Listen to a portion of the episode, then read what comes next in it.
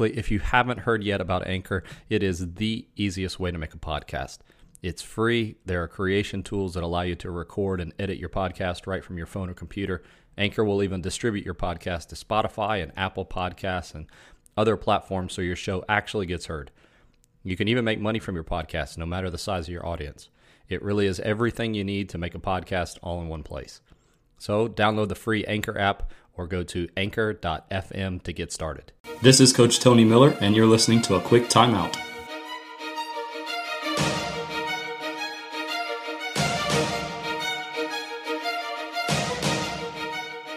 A quick timeout to talk about the topic of contesting shots. I'm excited to have Coach Andrew Wingreen on today's podcast. Coach Wingreen and I spent five years together on the same staff at Bob Jones University.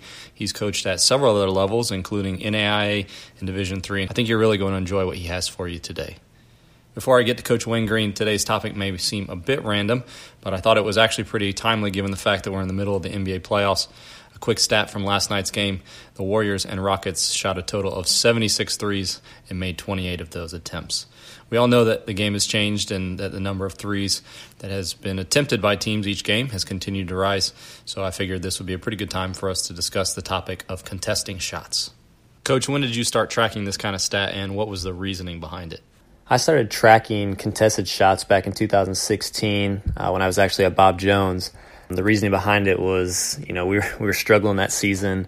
I had lost a lot of games uh, early on, and we were just trying to find you know, find a way to give more effort to play better defense, uh, you know, find something that really enhanced our pack line. And as I was trying to, to do some research and look at what might help and what might get us on the right track, I came across a video from Eric Musselman, who's the current head coach at Arkansas, uh, but back then was at Nevada. And he shared this stat from the NBA about closeout distance and how you know, they tracked it zero to two feet, two to four, four to seven, and over seven feet, and how the distance of that shot, you know, impacted shooting percentage. So um, I was really intrigued by that and decided I wanted to start doing it. And honestly, after we started tracking contested shots and we really made it a priority in practice and in games and really emphasized it, our defense changed dramatically, and um, it was really cool to see. What did you find once you started tracking those things? Well, we found a lot of things uh, once we started tracking this stat, but first and foremost, we started to realize that we could win games with better closeouts. And as I said before, the you know the season kind of got out to a rough start that year, and um, once we started tracking this stat and really emphasizing it in practice and in games and letting guys know where we were at, I think we finished that season 11 and three, and really had a, a great finish to our season, made a run, and uh, I can attribute a lot of that to you know the effort our guys gave in the closeouts. And just to give you a sense of of what that looks like so when we track closeouts the distance is you know we track zero to two feet. So did i close out with high hands in the shooter's face within that zero to two foot distance which is what we shoot for every time. That's our goal. And then there's a two to four two to four feet range. And then I, I like to do just four plus. So instead of doing four to seven and seven plus i'll just stop at four plus. And if, if we're not within four feet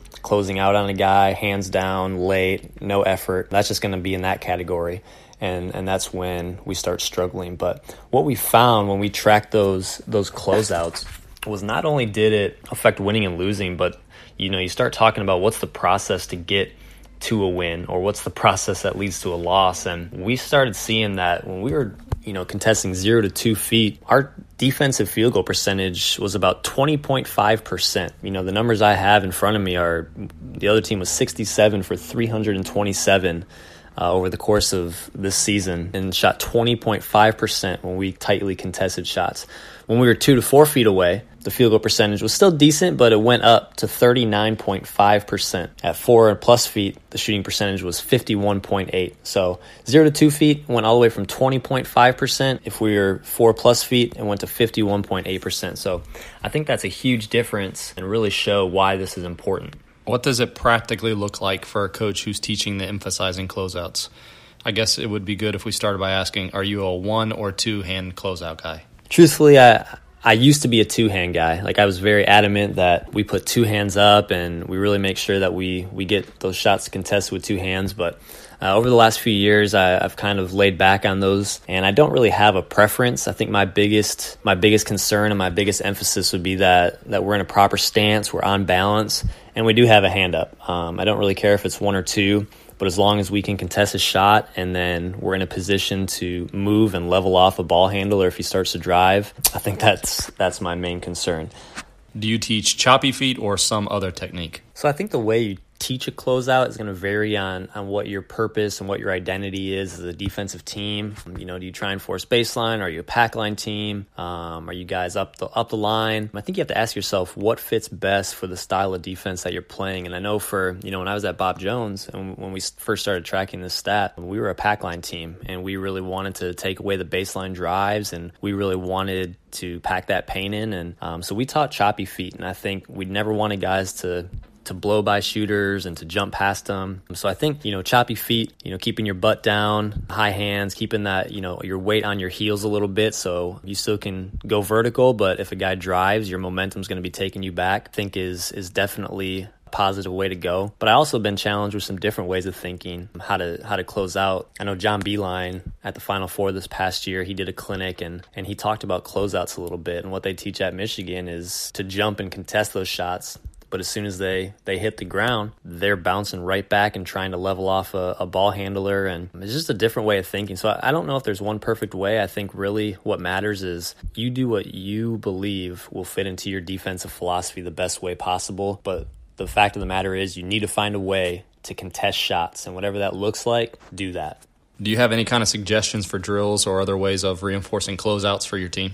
Yeah, I definitely think it's important to to drill closeouts, and obviously you need to work on your technique. And again, whatever technique you're teaching, um, you can do simple things like lane line closeouts, three man closeouts, partner closeouts, uh, just to drill technique, what your footwork looks like, what your balance needs to look like, what your body positioning needs to look like, what your hands need to be doing, what the communication looks like. That's all really important. And uh, you know, there's not really a whole lot you can do with that, but what we try and do with closeouts is just to implement them in every single thing we do. So if we're doing a shell drill, if we're doing a five on five drill, if we're doing whatever it is, really emphasizing closeouts and making sure we're holding guys accountable to doing that at a high level. And obviously, the more you can chart things, the more you can show film to guys hey, this is what your positioning was like on this closeout, and this is why you got blown by, and this is why, you know, really talk through and show them on film what's going on. I think that's the best way to reinforce your closeouts is talk about them a lot, show them on film what they look like, and just make sure the fundamentals are being done and being taught consistently throughout every drill you do in practice. Coach, why don't you let people know where they can find you and connect with you on social media and on the web? Yeah, I would love to to talk with you guys more about you know, defense or closeouts or any questions you have, and would love for you to follow me on social media. My handle is at Coach Wingreen, and that's good for for Instagram, for Twitter, Snapchat, whatever it is, but at Coach Wingreen. And then if you also want to check out uh, my website, it's www.coachwingreen.com. And I usually try and blog, do some plays. I haven't been as consistent with that lately, but I've really been trying to write some stuff and just get some thoughts down to share and try and grow with everyone. So would love if you checked out the website and followed me on Twitter or Instagram at Coach Wingreen. So that'll do it for this episode. A big thanks to Coach Wingreen for sharing some great info on contesting shots. As always, if you have suggestions for topics, please don't hesitate to contact me. You can connect with me on Twitter at Tony W. Miller. Feel free to shoot me a message with questions, comments, comments or suggestions anytime. And before you move on to the next thing on your to do list, be sure to hit that subscribe button to never miss an episode. Thanks so much for listening. We'll catch you at the next time out.